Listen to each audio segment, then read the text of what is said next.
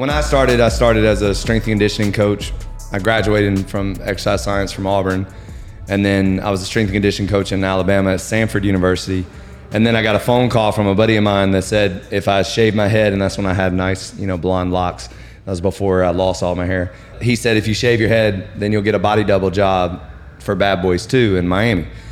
And I was like, done. So I shaved my head. I got the job. I drove down to Miami from Alabama, and this is 2001. That's how and, it started. um, Unbelievable. and then uh, you know did that. They were only paying like three hundred dollars a day, but I was like a stunt double, body double for that movie. It was a lot of fun. And then I called my parents and I was like, I'm not coming back.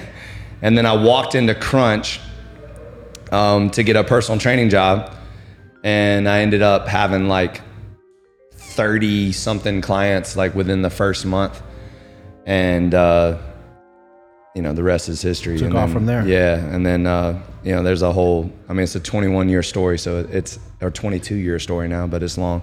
But um, tell. Let's start off. Let, let's let people know who you are first and foremost. Yeah. We've never met. Yeah. We thought we did. You looked familiar, um, but we've never met. I.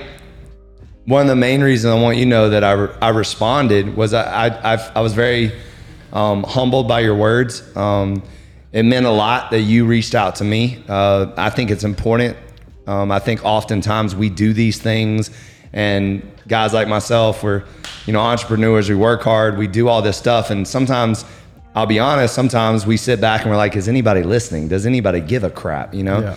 and for you to reach out and actually say like hey you know i want to be a part of this i thought that was awesome and so that's why i responded and uh, so this is a great platform for us to just have a good conversation man and i want to give you the platform to speak your mind and and if you have any questions for me and, Yeah. and let's just let's just chop it up but for starters give a little context of who Yeah. you are and Absolutely. you know and all that so, So um, I appreciate greatly you gave me the opportunity to come Yes, through because one of the main things was, um, you know, uh, my my wife and I, we have our, our stepson passed away. My stepson, her son passed away. Uh, it's gonna be 12 months on June 13th. Tragically shot, was killed. Um, very devastating time for us, and uh, we got a lot of pain in our hearts, right? yes sir yes sir and um, getting coached by Wes, uh, Wes Watson. And, Yeah. uh, yeah. And uh, he Love let me know. He says you got to, um, you got to, you got to reach out. You got to speak about this because if not, it's a pain that you're not gonna be able to get off. yeah And uh, that's why I reached out to you because I saw your material and I was like, you know what? It doesn't hurt. What's the worst that can happen? You could say no. And uh, and that's how we came about with this. Now, just a little bit about myself. My wife and I been married. It's gonna be 15 years this year. congratulations Yeah, so we have a little boy that's 14, amazing great kid. Uh, goes to a Jesuit school here in Miami called Belen Jesuit. I don't know if you've heard of it. i've heard of it yeah Yeah, been around since like 1854. oh wow Worked very hard to get in there. Uh, plays football. He's a quarterback. Also plays catcher, playing baseball. Does Nice. very well there. Got a little girl. She's 11. Uh, she ice skates. Amazing. And uh, she was actually in a tournament now. And Okay. uh, she got two first places in Estero Island. So i bet that's a, a great proud su- moment right yeah, there Yeah, she's super excited, working hard there. She also rides horses. So one of the things that uh, th- those are the two kids obviously we have now, and then our oldest that passed away. And uh, the, the main purpose of me reaching out was it's about getting the word out uh, because our oldest was struggling with substance abuse. Uh, we were caught off guard with this, and uh, one of the things we realized was when we were at the viewing, um, there was like three, four people came up to me, Manning, that they they had the same issues in their family, but Okay. we we would have never known that. Right, right.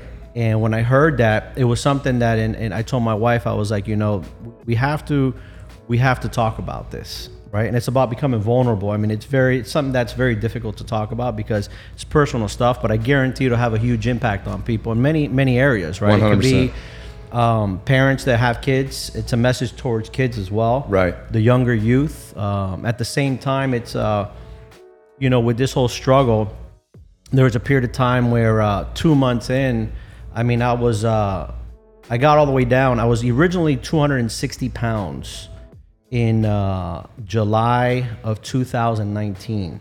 Okay. I was very heavy, right? And uh, I lost weight all the way down to like 210. Uh, But a period of two months, I gained almost 35 pounds uh, when he passed away. And uh, obviously, it has to do with depression and, Right. you know, just all these things that are kicking Like in. emotional eating mostly, or drinking, Uh, or well, one of the things I realized was I don't drink. I don't have any addictions. The only one I do have is food. yeah, and uh, I didn't realize how powerful an addiction like that is. Mm-hmm. And then in my mind, I'm thinking, I'm like, man, if something like food can hurt you so much like that, imagine people that have a drinking addiction, a Right. drug addiction, Right. right? Um, people have porn addiction, right? Mm-hmm. Um, I mean, th- there's so many things out there that people are struggling with. And you don't realize the impact those things can have on your life until you deal with something really devastating, Yeah. right? That could really bring you to your knees. And I gained 35 pound in two, 35 pounds in two months. And um, I looked at myself and I was like, how did you, how did you get here so fast? right. It can happen like that. It, it was, a, a, I mean, it was just so quick, you know, and you don't realize it because you're operating, uh, but you're not, it's kind of like you're not conscious. You're just operating. Right. Right. Because your brain's thinking about something else. You're operating on something else and you just don't realize how far off you can get off track so fast. And uh, that was a big realization, right? It was, and then from there, it was adjustment to come back down, right? So I mean, there's certain things that I've done in the last uh, ten months that have been very helpful, and I know there's a lot of people struggling with things that that could be very helpful for Yeah. them. You know, that could be a big impact for them. What do you think was the the trigger for you? So once you once you went through that period, once you gained all that weight, when did you like when did the light bulb go off and say, "Hey, I can't I can't keep doing it this"? It was something like this. It was a podcast. okay. So Brad Lea had Wes on his podcast, and Brad Lea asked Wes, um, "What do you say to someone that has depression?" And you know, Wes has very colorful words, Right. Obviously, right. But um, his statement was, "Depression is a magnification of the past, and you're not going that way."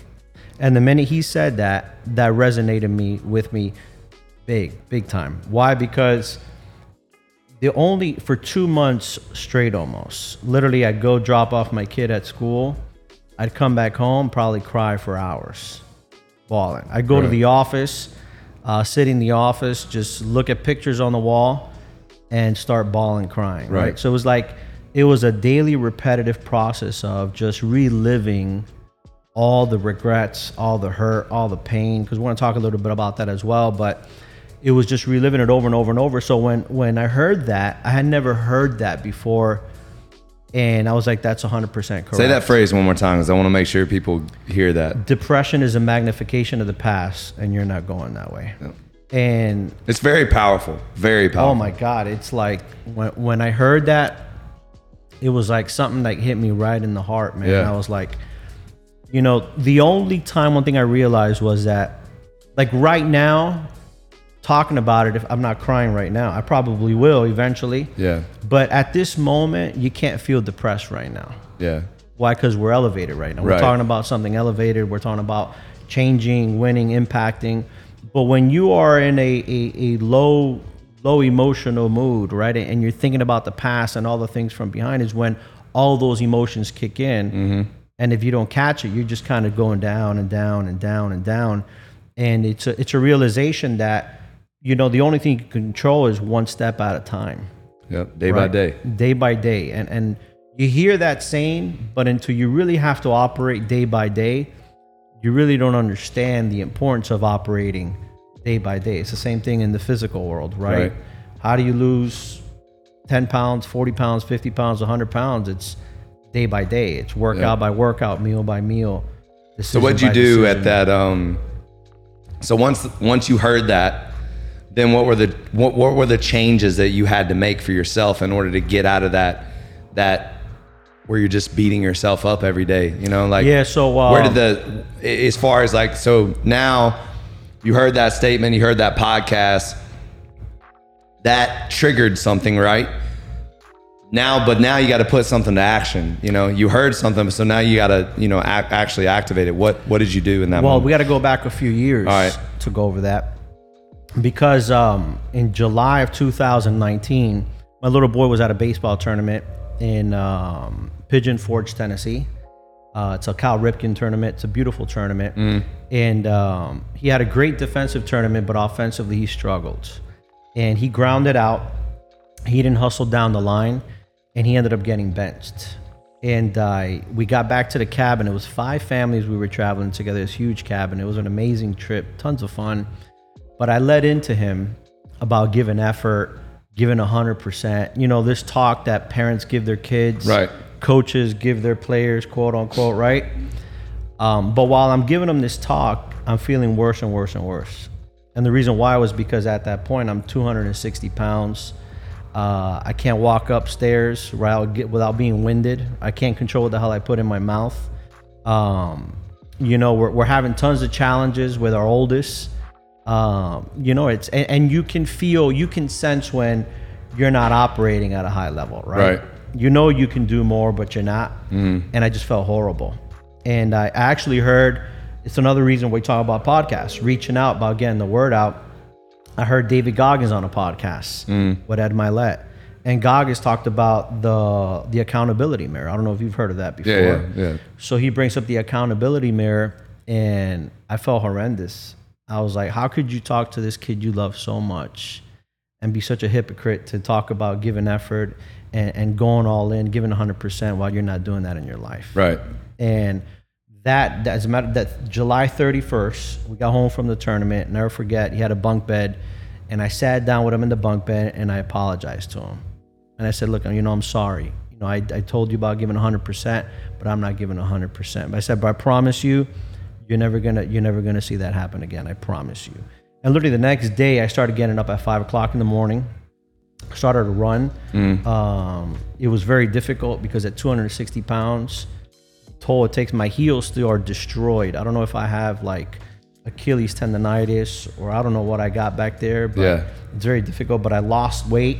Um, I became a self improvement maniac. I mean, I started reading as much as I could about every subject about improving myself.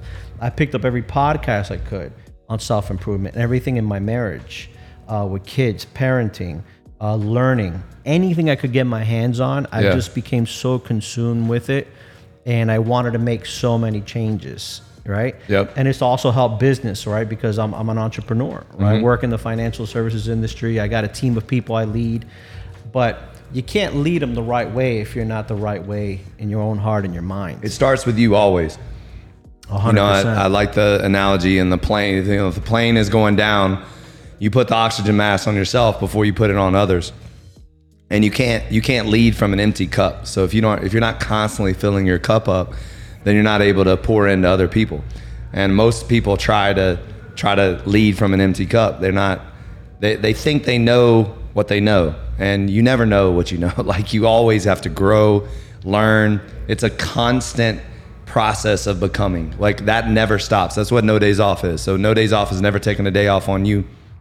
It's a commitment to becoming your best self every single day. So every single day you wake up, you have air in your lungs, you're going to do something intentional to become a better version of yourself.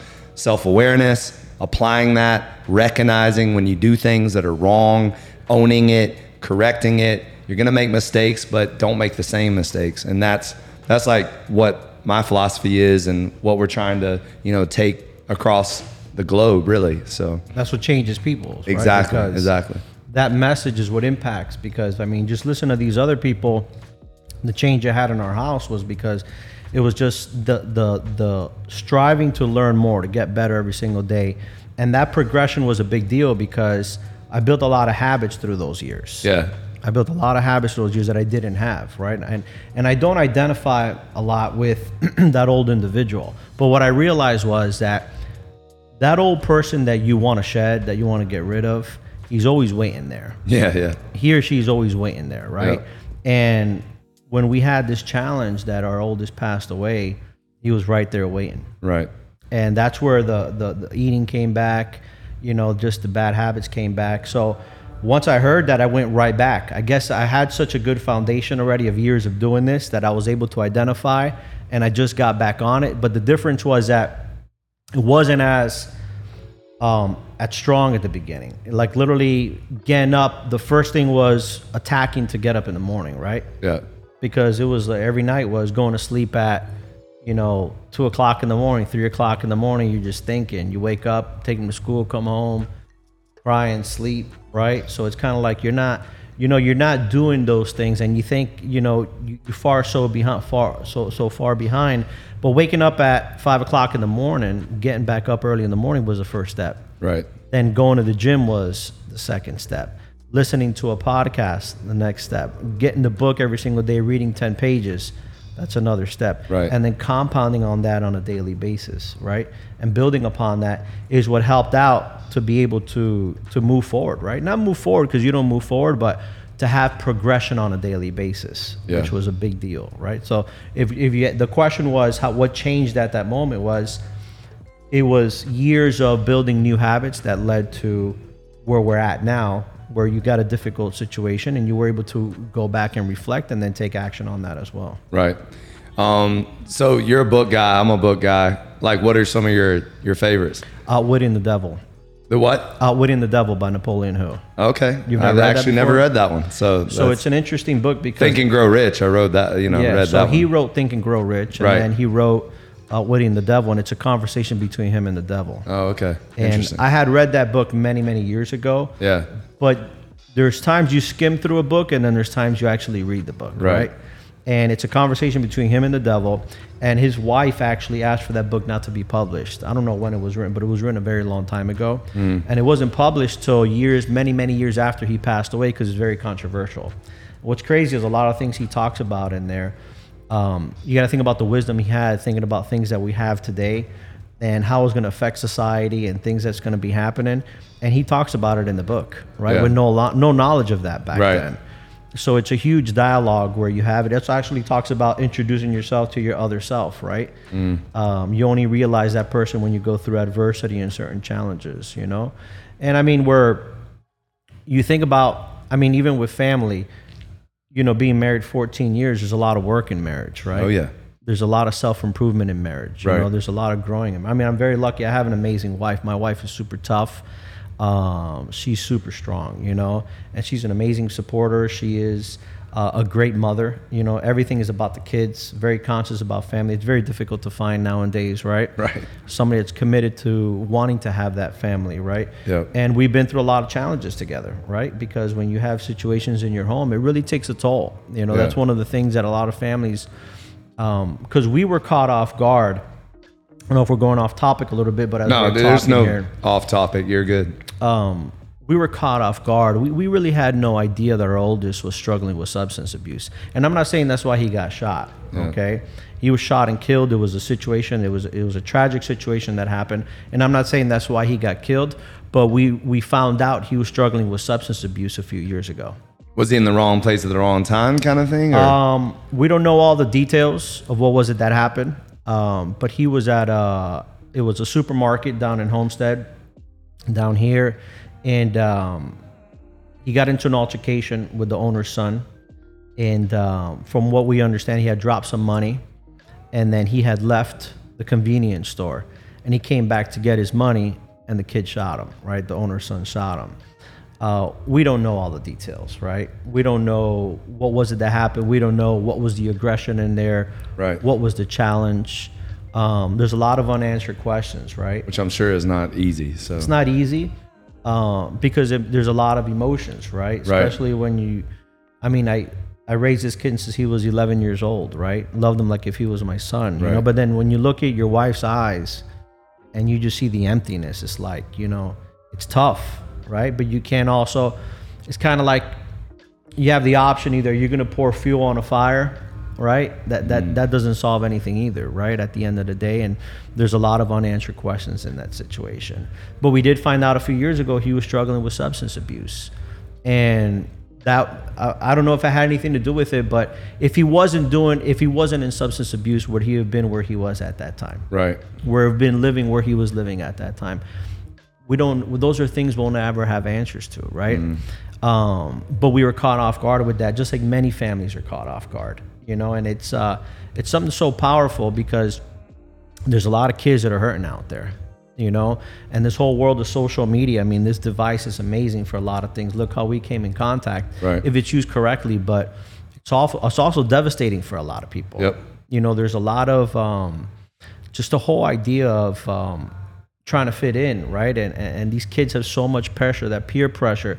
People say it's not real. No, peer pressure is real for these. Yeah, for kids. sure. And especially it's, it's amplified because now kids are watching the highlight reel of everybody's lives and they're not they're not seeing reality, but they're comparing themselves to those highlight reels. So they're comparing people to their filtered pictures, to their, you know, professional videos, to their things that are literally like choreographed and people aren't showing their mistakes, their failures, their their their uh, tough times. They're just showing their highlight reels. And so then you got all these kids comparing themselves to things that don't even exist. Like these people don't even look like this on on on Instagram. So you know it, it's it's uh it's definitely gotten worse. You know, social media has made a lot of things, and to your point, some things better, but for the most part, especially with our youth, I think it's it's uh, been very damaging to the youth, and then it it was amplified obviously during COVID as well because everybody was stuck at home and that's living on their 100%. phones. So, you know that that amplified it even more. that was a big deal. Um, I mean, it, it, because when you when you look at when you look at social media, right? And I was telling my wife this, you know, for so many years we lived a lie, you know, and it's not that we had a lie between our relationship or with our kids, but we always covered up what was going on in our home. We always covered it up, right? Because you never want you never want your kid to have a bad rap out there, right? Right. You want to try to protect his reputation as much as possible. And for so many years, my wife and I, we lived this life that was just so secret. You know, nobody knew anything. If you, if you looked at us on the outside, we're a great family, right? We are. But inside, we were destroyed, right? Because we were having challenges. There were so many obstacles. We didn't know how to maneuver them, you know? And just to that point of social media, when you look at people out there on social media, they're all they're, all they're doing is their highlight reels, Exactly. right? and you really don't know what they're going through. It's like, and it's what I told my wife. I was like, you know, we need to talk about this. It's it's embarrassing in many ways to talk about this because look, we're all getting graded in our lives, right? And I see it like that now. Um, it's difficult to admit it, but the reality is, our son ended up in substance abuse, and that can happen to anybody. But Yeah. if you have a grading scale from A to F, and we're getting graded, we got an F on this. Why? Because he ended up on substance abuse. He's shot and killed. Right? He's not here with us no more. Right? So, and and it's you can say I would. I mean, just to push back on that a little bit, I don't beat yourself up like that. I, I disagree with that comment. Like, it, it, you just said it's a. Tr- it was a tragic event. It was a. It was something that was out of your control, right? I mean, this is not something that I think y'all failed as parents by any means. So, you know, if you want to give yourself a C, that would be one thing, but you didn't fail, man. Like, and don't, you know, I would say don't don't beat yourselves up over that because hearing the story, and again, I obviously don't know all the details, but you certainly didn't fail, man. I mean, it sounds like you obviously are doing a tremendous job with your kids now. Um, I can tell that just just from the how you talk about them, how proud like you are. So, you know, you haven't failed. You know, you you struggled, um, but I don't. I wouldn't put the failure word on there. You know. Well, the So- reason why I say that is because what we don't know is did the substance abuse lead to positioning himself for something like this to happen, right? Yeah. And and But the that's way- the thing, though. You did. You don't know. we You don't know that, but at the end of the day, I view it as, you know, I look at my my boy, and my little girl, you know, and it's and it's my job to prepare them. It's my wife's job to prepare them, Right. to be able to make better decisions. And we obviously can't control our kids, right? No. Yeah. we can't control what they're going to do in the future but we, we have to do our job to guide them in the right path as much as possible and there were some where we dropped the ball somewhere just a reality Yeah. right it's tough to admit it but we dropped the ball somewhere along the line right Do you feel like it was not asking enough questions? Like, like where do you think? Because to your point earlier, you want to have a platform to help people, right? That are that may be in these type of situations. Well, I think it's important to identify, like straight up, try to identify what where you feel like you missed the mark, and then maybe that could help people Yeah. uh, find an answer. You know, like One where do you things- think? You know, does does that yeah, make sense? Yeah, absolutely. Um, if it's hard to identify, right? But if we were to look back, one of the things, one of the mistakes we made was he was in a great school down here in Miami. Yeah. and uh, he had some challenges. He was playing baseball, had a challenge with the coach, and I knew somebody else that was a coach at another school. He told him, bring him over here. He could play over here. He could play sports. And we took him out of this great school because he was having a challenge, thinking he would be better off somewhere else. We switched him over, and that was the worst decision we could have made. The reason why was because in that school he ended up uh, doing steroids at a very young age. Mm. That was another thing we weren't aware of. I've never done. So I'm on testosterone now because my testosterone was at 300 and something. Yeah. extremely. So you're on. HRT, which Yeah, is it not wasn't- steroids. It's it's I needed hormone re- replacement. I needed to replace yeah what, because I was Yeah, operating. which is normal. How old are you? I'm 40. Yeah. So I mean, anything. I mean, you, your testosterone levels start going down when you're 29. So Yeah. that's uh. I wasn't know, aware of that Yeah. because I had never done steroids Yeah, yeah. before or nothing like that. So well, if you do steroids, then they go down a lot faster. But there you go. Yeah. Well, so which, by the way, how old was he when he started that? that's the thing. He was probably a, a sophomore, a freshman, a sophomore In high school. in high school. yeah. So that Uh, that can mess you up mentally, even more than physically. Like it can really damage your your mental decisions, who you who you are becoming, the choices you make. Like it, it because you're talking about doing something that he's probably walking around at 1500 2000 testosterone already and then he's adding a foreign substance to get even more anabolic which is which which can cause aggression and which can cause you know funny you bring like that bad, up bad decisions That's what actually was. Um, there was a big transition there, and I don't have fact on this. Um, we heard this through one of his girlfriends that, um, you know, the coach was selling him steroids, right? oh wow in the school. I'm not, I'm not going to mention the school obviously because it's a, it's a it's a great school. We have friends there from another sister school, so we would never do that. But and I don't have fact on it, right? But that's what I heard. wow And um, that's horrible if that's true he Horrible. changed. He changed so much. Yeah. To your to your point of what you're saying, he went from being like I will. I looked at the pictures, and he went from being this boy, right, this kid, um, to being like a man. Yeah. In a period of like six, 12 months. yeah yeah I mean, this, he got jacked. And we were so that, that one of the points of the parents is we were so naive, Manny. We were so naive, man. We, we, we had, we missed so many signs, Yeah. which is what hurts because they were there, but we didn't catch it. And if it's something for the parents, it's you got to be more aware. You got to 100%, be on top of things, right? Yeah. If, if you if you sense something, you can't look the other way, right? You got to be on top of it, and you have to. You can't you can't be worried about whether your kid's going to be your friend or your enemy, or he's going to be upset or not. At the end, That's of the exactly day, what it, that was going on in my head while you were saying that. Is like, you know, we're not on this. We're not, the parenting is not trying to be their best friend. It's not. You're, it's a preparation for life, and it was interesting. I'll get emotional about this. Uh, I was working out literally this morning, and uh, I said in the back of my mind, I said, I'm so thankful and grateful for my dad being tough on me and being enforcing discipline in my life. As I was here at five o'clock in the morning, like I always am, working out, and I was like, I would not be here today as a 45 year old man if it wasn't for my dad making me get up, making me do stuff, making me do things also questioning me. You know, like my dad was notorious for if I was in a different mood, what's wrong with you, son? What's hmm. wrong? You know, what's going on with you? You know, like asking me. And so when I heard you say that, it triggered something in me. Parents, we have to ask questions.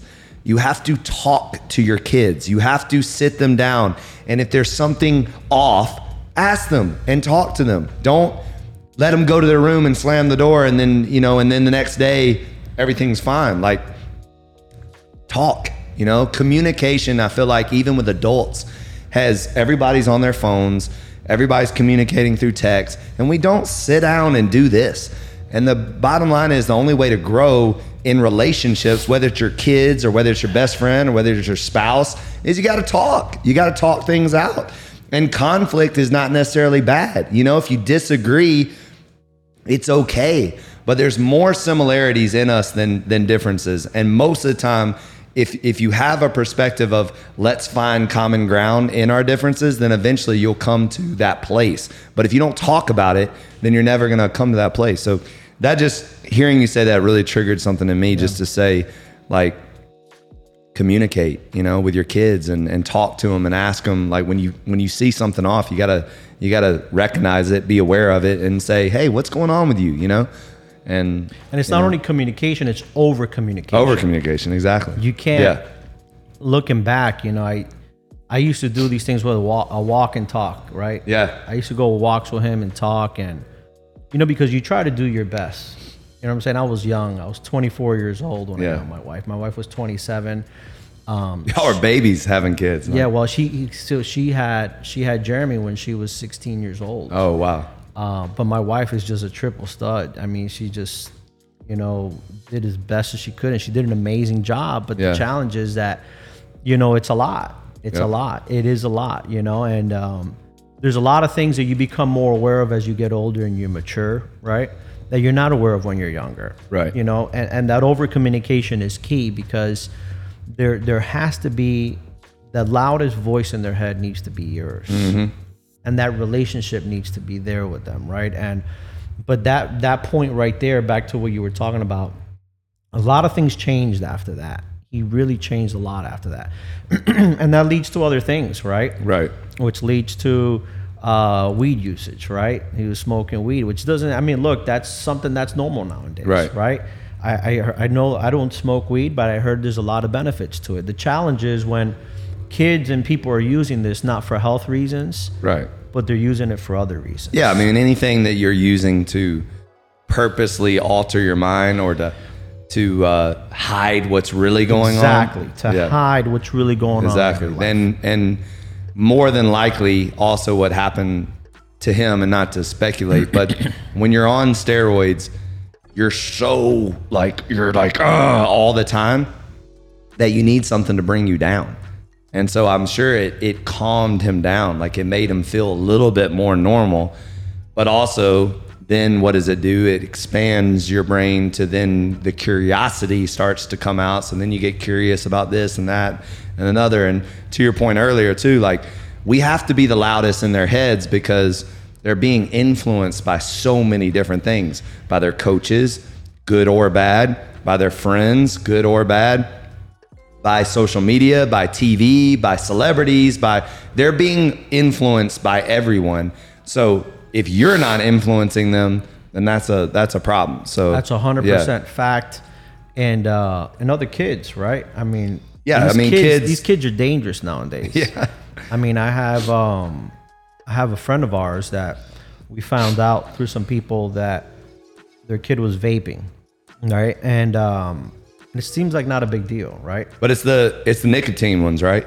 Um, Bro, I, that, I don't know. I don't, I don't know what it was she was doing. I'm pretty sure aren't vaping vaping but vaping is supposed to be nicotine based, from what I understand. I'm almost positive it But is. I think you could smoke weed in there as well. I guess I don't know. I'm not 100 Well, some sure. yes, you can, but I know like the the popular vaping right now, it is literally more addicting than heroin. Wow. Nicotine is the strongest drug out there. And I've heard horror stories of of kids being addicted to this stuff because So- they're you know, they're making it strawberry flavor and mango flavor. And and then you you know, you get addicted to the to the big smoke and the smell and the taste. And then next thing you know and then the nicotine. And then it's literally one of the hardest things. Uh, i was watching a podcast the other day and it was a comedian talking about how he he got over heroin addiction, he got over cocaine, he got over like all the major drugs, and he can't stop smoking. Wow. Like you know, So, back to what, what that, and that's interesting that you bring that up because we found out, and originally I was like, you know what, it's not a big deal. I'm not gonna say nothing. But one of our, one of Jeremy's, one of our oldest is, uh, one of his ex girlfriends came by my office. Um, she wanted to plan certain areas of her finances, and we're talking, and she tells me that for years, um, Jeremy had been snorting cocaine, right? oh wow, Um, so when I heard that, number one, I was destroyed. I was like, how? You know what I'm saying? Like, how do we not catch it, right? right, But then number two, it hit me. I was like, man, if we were so caught off guard. So many families in the same situation. Mm-hmm. And then I thought about this kid. It's a great kid. And I was like, you know, I told my wife, I was like, I'm going to tell the mom. I was like, I'm going to talk to the mom because we wanted somebody to tell us. We would have wanted somebody to tell us Right. and they didn't. And there's people that knew, right? Because those little kids' friends, they know what's going on, man. Yeah. They know that you can't hide nowadays, right? You Right. can't hide with that device. Kids can't hide, right? Everybody knows what they're doing, what's going on, what's happening. Just they, they stay quiet, right? Right. and um, spoke to the mom came came to the office had a conversation one of the things that i reached out to you after i had that conversation because she comes in she starts bawling crying in my office i explained to her what i knew and and that's a very touchy subject right because that could go Oh, it could go south positive, real like easy. it yeah. could be negative, right? Um, thankfully, she's a very mature mother, Mm-hmm. right? And um, she started bawling, crying in my office, saying that she was praying the day before for somebody to talk to about this because she needed somebody to give a message and, and you bring something to the Wow. table. And when I heard that, I was like, you know what? I was like, there's a lot of people that need someone to put a message out there, right? Yep. And um, and literally she was like, I need you to talk to my daughter. I was like, sure, we'll schedule it. You know, we'll put some. No, she goes, we need to do it today. Literally picked up her kid from school, brought her to my office that day. She brought her to my office. Wow. And we spoke for about an hour, and um, I don't know what the impact will be long term, but the feeling of being able to deliver a message where I showed her a hurt family, right? I showed her a hurt family. said, look, you know, it's not the vaping, it's it's that you're compromising in your brain that you give into bad habits. And the minute you compromise in your brain that you give into bad habits, it's only a matter of time in the future before you give into other bad habits. Right. And then when you have something really difficult happen in your life, those bad habits are either gonna they're gonna kill you, or your good habits are gonna save you. Mm-hmm. And you really don't have control, which is we're going back to the whole food situation, right? It seems so silly, right? You talk about it, you say, oh, you know, you really you're addicted to food. Well, how about for that person that's addicted to drinking, right? Right. that every day they go home and they have to have a drink or they have to do this or have to do that and they think i really don't have a problem well you don't have a problem until you really do have a problem in your life right mm-hmm. and then when you can't stop it then your life goes backwards so i view that kid as a kid that maybe that kid you can make a difference in them and like that how many families are hurting out there right now in situations like this you know Yep. that they're having challenges No, I mean there's there's people in general hurting. Like you know, there's a lot of I I, I think when you, I mean, again, this is probably the good thing about social media is like when you're on social media and you hear all the positivity from people like Wes and Eddie Mylett and you know Jordan Peterson, Joe Rogan, all these people talking and helping people and having these conversations and things like that.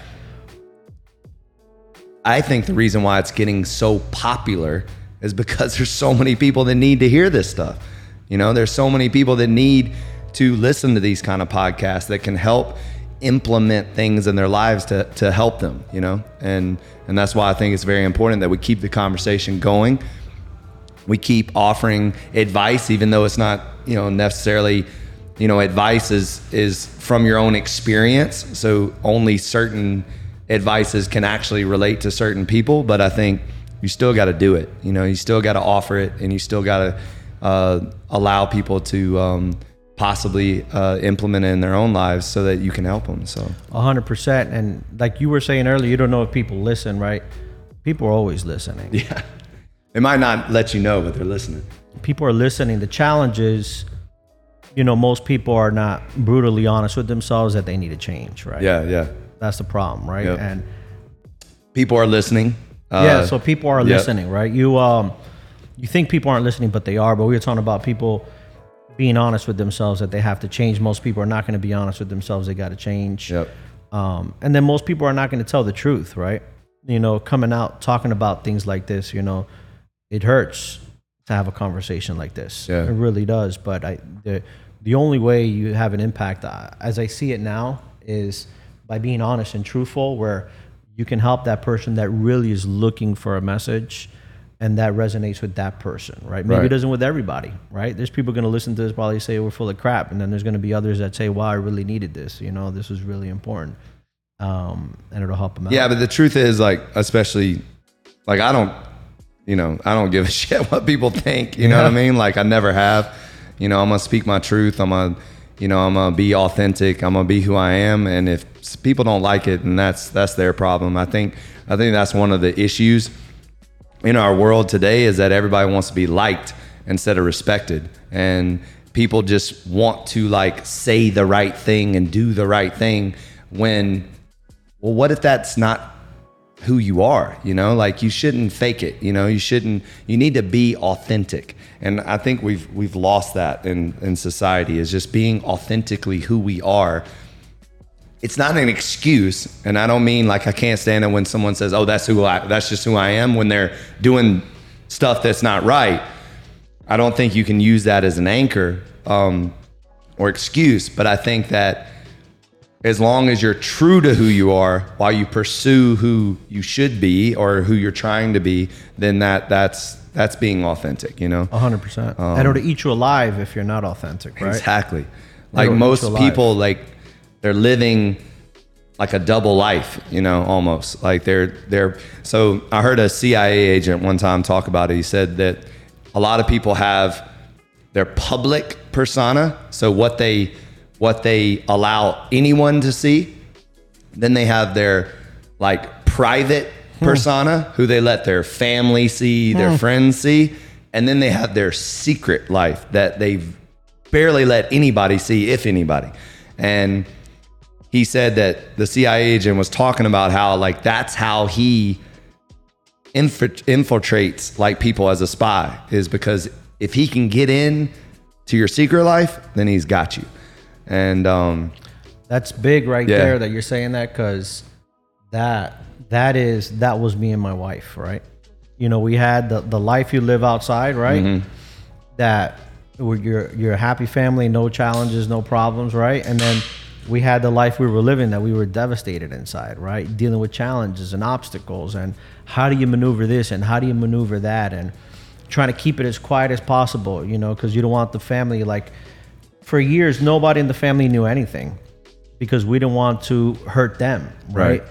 And because it's hurt, you that that hurts when when when when you your grandchild is struggling, right, or your nephew's struggling, it hurts, right, and and and it hurts them, Right. You know, and you want you don't want to put that pressure on other people, right? It's until you can't hide it no more, right? One of the things that when he passed away, um, you you can't hide that anymore. No, You can't hide the news. You mm. can't hide. You can't hide the body. You can't hide the viewing. You can't hide the pain. You can't hide anything, right? So it's kind of like it's out in the open. And told my wife, I was like, you know, for years we've, you know, just lived this life of just covering this stuff up, you know, and and now you can't hide it no more. There's no hiding it. Right. It's out. You know what I'm saying? Like it's it. So at the end of the day, and one of the things that I realize now, Manning, is that people are gonna judge anyways. yeah, one hundred percent. They're gonna judge anyways. Always. Because before this happened, people would judge. They had their own things. They, they would say comments, right? Right. They had no freaking idea. No freaking idea. But they had their assumptions. Right. Right? Yeah. And then after, guess what? They're still gonna what? They're gonna say something. else. So at the end of the day, they're gonna talk anyways. It is what it is. Like just feel good with yourself that you're being authentic. We're getting the message out. Yep. And you could be yourself where at the end of the day you're not feeling bad, right? Because if not, it's eating you up inside because you're not being who you're supposed to be. Right. You know? And I think talking about it, again, it goes back to the over communicating, but even talking about it for yourself is healing. Like that's that's a process of healing is talking about it. Like sometimes if you don't, if you leave it on the inside and you don't let it out, then it, it, it doesn't get out of you, you know? And then to your point, it's not helping someone else out there that could possibly hear it. And that's the thing, like for me, especially lately, that I've noticed is that I'm getting a lot of satisfaction in in that one response. I'm getting a lot of satisfaction in that one DM of people saying you're helping me. You know, like because if it's just one person that says something, like you're doing something good, you know, and I try to be very intentional in my interactions. So I, I call it leaving people better than I found them. So I hope today you walk out of here and you're like, I feel better. You know, I just feel better. Like, because that's what I want. Like, I want you to walk away better than you walked in. Like, you know, and I think if we have that intentionality in our lives, where when we come across a stranger, when we come across a friend, when we come across a family member, and we're intentionally leaving them better than we found them, then it's just going to make it for a better world, right? Like people are just going to walk walk away feeling better, and it sounds juvenile or it sounds simple, but it really is that simple. It really is, and I feel like a lot of people are not intentional with that. So at the yes, eh, what you're saying is people call it hunky dory, right? yeah, You know, oh, you're gonna make people feel good, or Yeah, yeah. make them feel better, or but the the reality is that the primary reason of getting the word out was because I had a conversation with Wes, and I told him I was struggling with something where, you know, on the way here, for an example, you know, crying coming over here, I'm like, really gonna talk about this situation. You know, like you would never think you're going to talk about a situation that happened in your life where this kid you love, you raise him like he's your kid, your wife's son gets shot and killed, right? You're going to have a conversation about this. It's painful to think mm. about that, right? And there's a lot of regret. There's a lot of regret. There's a lot of regret in our hearts, at least in mine, right? And when you experience real regret, you can't get rid of it, man. It's just like you can't get rid of it. And I, I had a conversation with Wes to the extent where, um, I told him I was, you know, I got a lot of regret in my heart, you know, and I don't, I don't know how to heal this. He goes, you're never gonna heal it. You just need to talk about it, and you need to talk to people about this yeah, because you know it's every day it's it could be anything it could be any trigger it could be any picture it could be any video you watch anything just puts you back in a perspective right away where you're just everything comes back of just this avalanche of stuff that's happened right a, a small example and we're going to get back to the regret because it's important because that's a big topic just don't let me forget about I got you. that um, one of the things that I talked to him about was, you know, I would hug my little girl for an example, right? And I just start bawling, crying. And as I'm crying, all I could think about is looking at looking up at, at, Jeremy when we went to go identify the body, right? Thinking about seeing him on a, one of those metal rolling tables, and the pain in my wife's eyes, like you know it's something so powerful. You can never get rid of those things you know? The viewing right? Just the, the whole just it's so powerful when you think about those things you know? And you can't get rid of it you can't it, those things you can never get them out of your mind right? You, you can't you can't erase them it's something that I don't I've, I don't think I've ever experienced PTSD and I don't ever want to talk about that to disrespect people that are in the military that deal with real PTSD you know? But I don't know if that's what that is Well, I think grief can be considered PTSD for Possible. sure. Possible, and I don't 100%. I- I- one thing it's I a res- different, but it's not. Yeah. I don't think you're comparing. It's just a term. There you go, yeah. Um, there's a military term for it, but there's also grief. Like there is possible. truth to that. Yes. Yeah. Yes. And um, these are just images that pop into your mind, Yeah. right? On an instant. yeah. Lots of times they just pop in. And um, so, you know, talking about it is, it is healing, right? It is also a process of bringing awareness to others. Um, because I mean, look, this kid, Jeremy, I mean, this kid was amazing, man. I mean, like, he was super good looking. My wife is beautiful. Yeah. My wife's got these beautiful light eyes. Um, you know, and and Jeremy was just like his mom. Good looking kid. I mean, I used to call him Rico Suave. you know, like he could have any girl he wanted. He could he was like a chameleon. He could fit into uh, a group of kids that were were going off the wrong path. He Mm. could fit in with the group of guys that were in business. Like he could have a conversation with a guy that he would have a conversation with you right now Right. and flow perfectly. I mean, this kid had everything ahead of him in his life. Everything ahead of him in his life, right? And and look where we're at right now, right? And, and like that, there's so many people, right? Like even coming over here, driving over here, there's a certain section you got to drive through, right? Mm.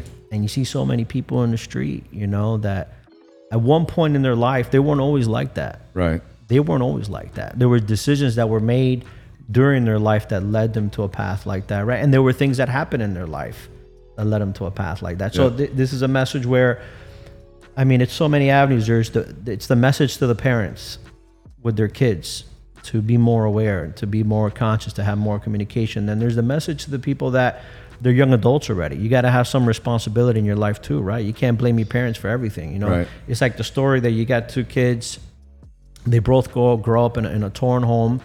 Uh, parents are drug addicts, in and out of prison, tons of challenges. One turns out to be a major success, and the other one turns out to be a major failure. And they asked the one that ended up being a major failure, "Why did this happen in your life?" He said, "Well, I grew up in a home in a home where my parents are drug addicts, in and out of prison, had a very difficult life." And then they asked the one that was a success, "Well, why did you have success in your life?" Well, I grew up in a home where my parents were drug addicts; they were in and out of prison. So it's the same household, Yeah. but one develop a different mindset. So there, it, it, this is not a cop out either, right? You can't be blaming your parents for your challenges either and for things you do either, right? Right. But you know, if you're a young adult and you're listening to this, you know, you got to kind of take responsibility for your actions, and you got to identify if you're going down a wrong path. You might want to try to stop it before it becomes unstoppable. You know, because for us, something so visual as well. And I don't even know what he was on. I don't know what drugs he was on. We don't know that. We have. I haven't looked. I don't know if my wife looked at it. I have in the toxicology report. I really don't know what it is. Um, I heard there was also pain medication situation there as well. Uh, but we went to his apartment to clean out clean out his apartment that day, it was so sad because, you know, there was burnt tinfoil all over the apartment. You know, I don't know what he was smoking, but he was smoking something, mm-hmm. right? And I don't know what it is. I'm I, I don't know much about drugs to know what it is, and we really Or don't know. If you're have. smoking out of tinfoil, it's it's either crystal meth or it's cocaine or it's you know something like that. It's something go. not good. So Yes, I, I Yeah. really don't know what it was, but it was all over the apartment. That was heartbreaking, man. Like see your wife looking at that, my boy with with us looking at that, and it's just like, wow, you know, like this is him now, but how many millions of other kids, millions of other adults, right, are in this situation? And Mm. a message like this could be, well, you know, you got to link pleasure to pain and pain to pleasure, right? Meaning, whatever is pleasure seeking for you today could be painful for you in the future, right? Mhm. And if pleasure seeking for you is drug usage, drinking, alcohol abuse, uh, pornography abuse, um, nicotine overeating, right? Mm. Those are pleasure seeking temporary things that could lead to massive pain in the future. And you gotta, you know, this is to identify to say, coming from a family that's destroyed, you know, like you gotta think about when you're not under that influence, do you want to cause this pain to your family? right. Do you want to cause that pain, right? And you got to really think about that. And then you got to link pain to pleasure, right? The pain of being different, right? And and it, you might say, well, if you're mentally tough, it's not pain, it's normal, right? You're different and you're okay with it. But Well, nobody's nobody's immune to it. So often, like I look at it like uh, I give you an example, like the cold plunge. All right. I saw that you're. you're So I, a- I'm big into cold plunging, and and you know people think that I'm some kind of like superhero that I don't feel it. I feel exactly the same thing everyone feels. I'm not, you know, I don't have different skin or different blood. I feel the exact same thing. But it's the breathing and it's the mental side. So I'm choosing to stay in. I'm choosing to to focus on my breathing. I'm making a decision, and it's non-negotiable. And that's that's the difference. And then to go back to your like kind of pain versus pleasure and ple- pleasure and pain um, it reminds me of instant gratification and delayed gratification a lot of people choose instant gratification instead of delayed gratification they're choosing that sensation of tasting the donut in the moment and how wonderful it is and, and i'm not denying that it, of course it but it's a amazing losing. It's a losing proposition. but is that setting you up for health and wellness and longevity and things like that? Probably not. Um, done in done in uh, in small doses is fine, but you know if you're doing it every single day, same thing with drinking, drugs, and things like that. If you're looking for instant pleasure, porn, what have you, then you're delaying real pleasure, something that can be long lasting, something that can make you feel better longer. And and uh, I, I actually that was a great analogy because it's so true. Like, and I think the the lesson there is is like what decisions are you making? Because ultimately that's what it comes down to. It's you have choices in your life every single day. Are you making the right choices or are you making the wrong choices? And it's that again, not to simplify it, but it is that simple. And if you're having struggle or problems making the right decisions, talk about it. It goes back to like reach out to someone and say, "Hey, I'm making wrong decisions." Because most people that are making these decisions, even when they're high as a kite or they're drunk and alcohol, they're not waking up feeling good about themselves. Like, let's keep it real. Like, they're not. And in those moments, if they could just reach out and talk to somebody and and and just be honest and and a little bit vulnerable and say like, "Hey, I'm struggling with this. I'm you know I'm smoking weed every single night. I'm drinking every single night, and I'm 16 years old. I need help." You know, it, it's don't don't feel like you're going to get punished for saying that. I would look at it as you're going to get relief. You know, like someone's going to actually help you. Punish when know? you're a kid, punish, and then as an adult, criticize, right? Yeah, yeah. Because how many adults out there struggle with things and they don't do it because they're afraid of it's going to hurt their reputation, it's going to hurt who they are. Yeah, you're 100% right. I think kids are scared that they're going to get in trouble. Because their reputation, it's not as strong yet. Right. And then adults, they don't want to lose their reputation. But I think that if you wait, then you end up in a way worse situation. So, you know, deal with a little, it's almost like deal with a little pain to get over something that could be devastating later on. So, yeah. and it's I agree with examples that you see around, you know, like, you know, we made a decision we were going to take our kids to the viewing. You know, at that time, our boy was 13, and the little girl was 10 at that time. Oh, wow. And um, we initially took our older one, took, uh, he went to the viewing. We weren't going to take the girl, we weren't going to take the little one, you know. And halfway through, I told my wife, I was like, Emily needs to come. She needs to see this. And uh, she came to the viewing, and it was difficult.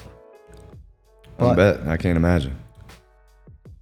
she's asking, you know, is this is that Jeremy? Right? Is that him? Yeah. Because you can't you can't process, right? But the reason why, and parents, people might say criticize that, but when you go through pain like this, one of the biggest examples you have is other people's pain is what causes you not to make decisions like that in the future. Mm. And that's something you can't you can't replicate that, right? You you can't you can't erase that. And them watching that is an example in the future, right? Mm. Because if they ever want to make bad decisions, they got to remember the pain we were going through, which Right. goes back to that pain and pleasure, pleasure and pain. Mm. You got to associate decisions you make. Not only is it going to cause you pain, is it going to cause your family pain, right? And them watching that, that's big pain for them, huge pain for them.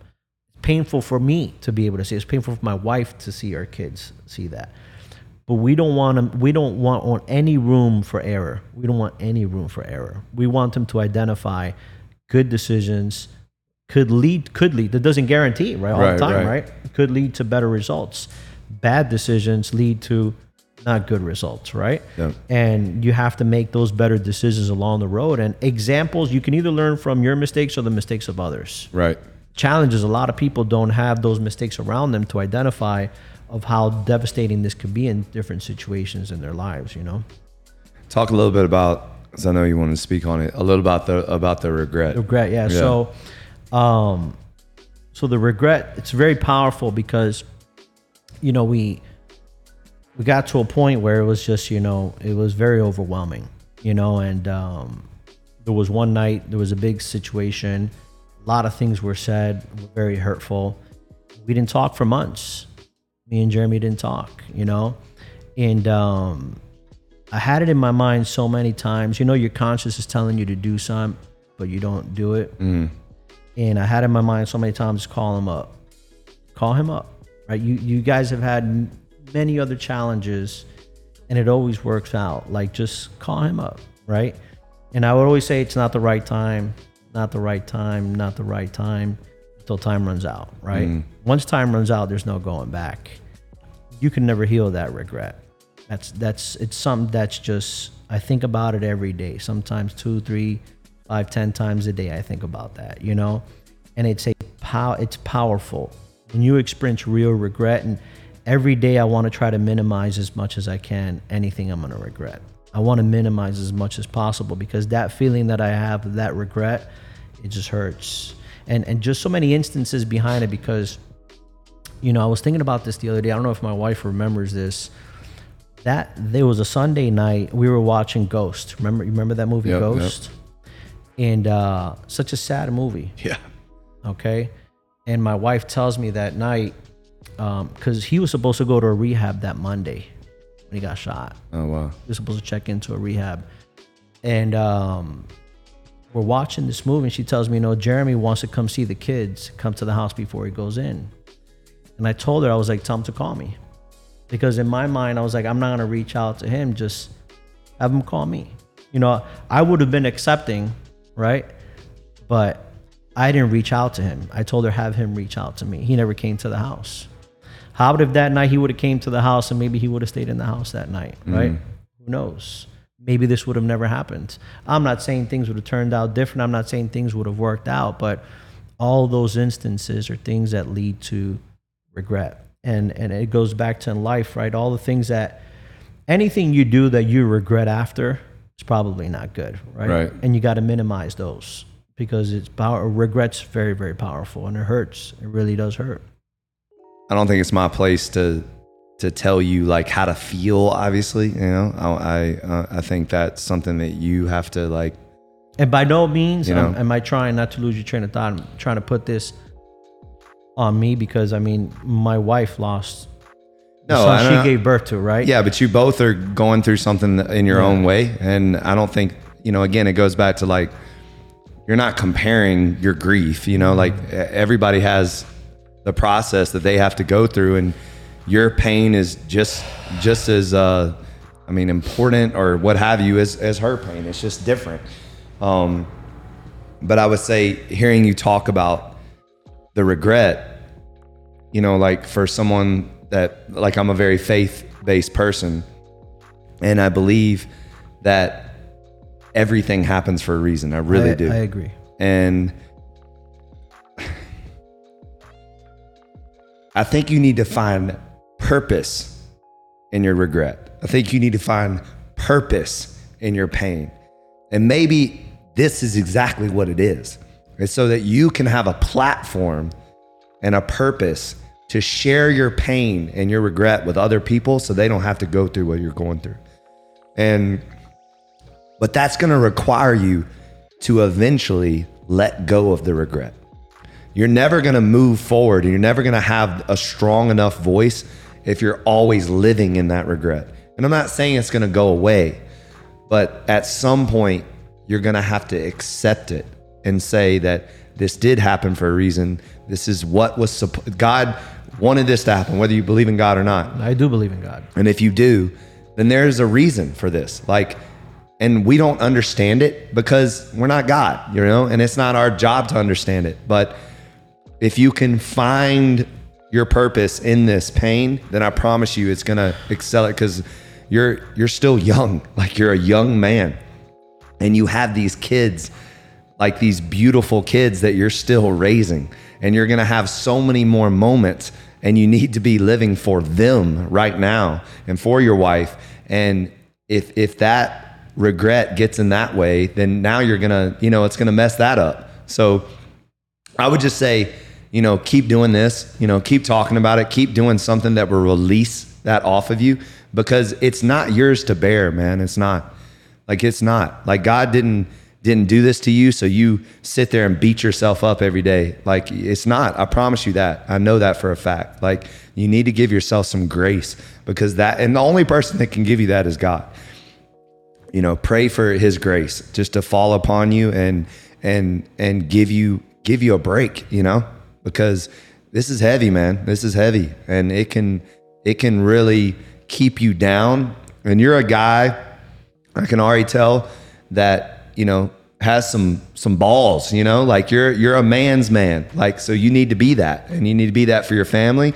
You need to be that for people out there that need to hear things like this that are also going through things like this. And the only way to do that is to to move on. And again it doesn't mean you forget by any means but it means you forgive yourself You know, like you got to forgive yourself. Anyways, I just went on a rant, but No, it's but, okay. I you know, listen, I- I just felt led to tell you that because, uh, you know, it, it's as a as a father and and as somebody that leads an organization and is trying to start a movement, hearing someone's you know regret and pain like that, it, it hurts. Like it, it's not fun to listen to, um, and it it just kind of sparks in me like to speak life into you. You know what I mean? To, to give you just to speak life into you. Say, hey man, you're not done yet. Like this isn't your story the that was one chapter in your life. That's it. That's it. You know, and it was a messed up chapter. Let's keep it real.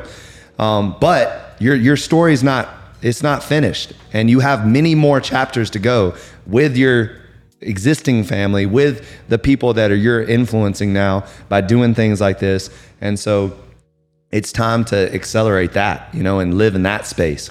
I believe um, I believe in that. Um, I I do think about that a lot because um, you never believe you never think to yourself that a message really could impact people. Um, but I there's just so many examples, just so many examples that people need help. You know, and Yeah. obviously my wife and I need help. Right? We need to heal from this. Yep. But uh, to your to your point, the healing is by helping others heal. Yeah. And it's not only a situation where you lose a loved one. How many people are hurting with not being honest with their kids, right? Yeah. Like, and you know, me apologizing to my kid and my wife. I wasn't a bad father. I don't think I was a bad husband. It's just when you know you're not performing up to par in your life and you know you got more, it takes a lot to be able to be vulnerable enough to apologize and say you want to change, right? Yeah. No, it, it's most not people, easy. Yeah. Most people don't. Most people don't want to change, Right. and it's not that they they want to change. They just don't want to do the work to change, Right. And they don't want to be open and vulnerable enough to say that they have to change, right? And there's so many people that want that. They just don't know how to attack it, right? And they don't know where to start, where to put the work in, and they think they got to go so far, right? It, it's true. It is a it, when you look at it from a perspective when you're starting. It's even like I tell my wife, you know, the situation we're going through if you look how big it is, the scope of it, you think it'll never end. Mm. But if you can attack one day, if you can go one step at a time, one day at a time, and you can capitalize, if, if today was better than yesterday, you're on the right You're track. making progress. Exactly. And if you do that for one day, two days, five days, seven days, you do it for a month, six months, 12 months, a year later, two years later, you've had a massive progression, which is to your point, right? It's the compound effect. So A hundred You know, you want to do the small things, the things that seem insignificant in the moment, and you want to do those things every single day so that it compounds over time, and then eventually you get the results that you're looking It's for. It's the reading. It's reading ten mm-hmm. pages. Seems Yeah. so small, right? Right. You think ten pages that's not going to make a difference? It makes a huge difference. Huge difference. Because what you're doing is you're taking somebody else's challenges, successes, trials, overcoming, and you're adopting that into your mindset. Yep. So you just developed a new thought pattern that you didn't have before by being elevated by somebody else's thinking. Right. And it's back to the example. Either you learn from other people's mistakes or you learn from yours, right? And everything is out there. You know, there's so many books out there, especially with social media today. There's so much out there to learn from. Like Yeah. you think about today, It's information overload right now. what's your, how old are you? What's your age? 45. So you're 45. So you're five years older than me. I'm 40, right? So at 45, that five year gap between when I was a teenager and you're a teenager is huge Right. Huge. because there was no social media. There was very, there was hardly no internet when I was a teenager, right? Mm. But if you think about back then, how you got information was only on the library, right? Right. Right. You had to go seek that information. But I didn't have an access to a Manning. Yeah, Right. yeah. I didn't have an access to a, a guy that was a strength and conditioning coach, had mindset training, or to an Andy Frisella, a David Goggins, a Wes Watson, an Ed Mylett, anybody that has a platform. You have access to these people now that are so elevated, and all you got to do is just click, Exactly. watch, click and watch, click and watch, click, and you have years and years and years of material that you have access to. I agree. That's so powerful because it's it's uh it's something that could help you out. It could prepare you forward. It could propel you forward years just with months of work. You know. 100%. So, as we wrap up, I want to Is there anything that you just like? I just wanted to give you a platform to speak your truth. Is there anything else you want to you want to talk about or say? You know? No, you man. I think we, we got it all out. All right. Um, the main thing is, uh, as, parents, is to get the word out. Parents out there to be conscious with your kids, right? yeah. Be conscious. Identify, look, search. I used to call my wife the FBI agent. That's what I used to call her, Yeah. right? We used to joke, me and Jeremy used to joke to say, you, do you go into a dungeon and you got 10 computers popped up, right? And we used to joke about that. And it still wasn't enough Yeah. it still wasn't enough. Even with the way my wife was, it still wasn't enough. So you can never do enough Right. to look and see and search and find and communicate with your kids. If you're an older person that's struggling with things like this, you got to view the pain you're going to cause others if you keep making the decisions you're making, right? Mm-hmm. And I'm not in no position to talk about people that have addictions. I've never had those type of addictions, but if you are struggling with that stuff, there's no, there's actually so much power in you being vulnerable and changing that because you can change millions of lives with that one day, right? Right. If you make the decision to change your life. And then if you don't, what's that going to cause in your family? You know, and then at the same time, people that are struggling with grief, challenges, all those things, there's there's a process, right? And if you Yep. implement like we talked about every day, and I'm not saying I'm a master at this, but we, me and my wife have maneuvered a really messed up situation much better than probably 90 something percent of the population. It's because of our thinking. Right. Because of our thinking. It's about our process. It's about where we're at. It's about the work we do on a daily basis, and all that matters. And there's a lot of people need coaching on those areas Yep. because there's a lot of people that are just lost. They don't have their what do they look forward to on a daily basis, right? They're just lost. Right. Right. They clock into work, clock out, come home, do the same thing the next day, look forward to the weekend, come back on Monday, repeat the same process. They don't have any clear goals of what they want. They have no disciplines, no focus. Their kids have very little, little relationships with them, right? They they come home. They they said they're spending time with their family, but they're spending time really with Yeah, with the their- phone. with Everybody's on their phones. Their Yeah. phone and watching TV, or Yep. they're gonna go hang out with their buddies because they're worried about what their buddies say. They're gonna go do something else. Kind of like you know, and that goes for men and women, right? Right. Not only I'm speaking out as a man because that's Yeah. Of course. our position, but awareness, right? And Yep. and it's you can't. There's never there's never a bad time for you to be vulnerable vulnerable enough to say you need to change. That's actually probably the most attractive thing you can do as a leader is admit that you need to change, but that you're doing the work necessary, right? Right. Not just that mean you need to change, but do the work necessary to change and put that effort forward because others around you are gonna are gonna witness that and they're gonna see that. And it's like you say, one person that you can impact could impact millions Exactly. because you don't know what it could turn into Yep. long term. And you don't know the. So I also look at it like, so you could influence one person, and then you change their life, and then that person could influence ten people, and then and this again, it goes back to that compound effect. Like you never know what your influence would look like. So Absolutely. Well, I appreciate really, it. I'm very yeah. To, it's hard to interrupt you there. No, but you're fine. I'm very grateful um, that we spoke today. That you gave us gave me this platform Yes, to sir. talk today, and um, I'm I don't, I don't hope because I know this is going to impact a lot of people. It gets out there. I don't know how many it will reach, but I know this is going to impact a lot of people. You know, and there's a lot of people want to hear this stuff, and they, they it's going to help them out. You know, I know it's helping me out to be able to grieve. It'll help on my wife yeah. uh, to grieve during this situation. And get Well, I appreciate you reaching out, and um, you know, reach out again, man. Don't you're not in this uh in this alone. All right. So Absolutely. yes, sir. Thank you, my brother. Yeah, man. I appreciate it, my man.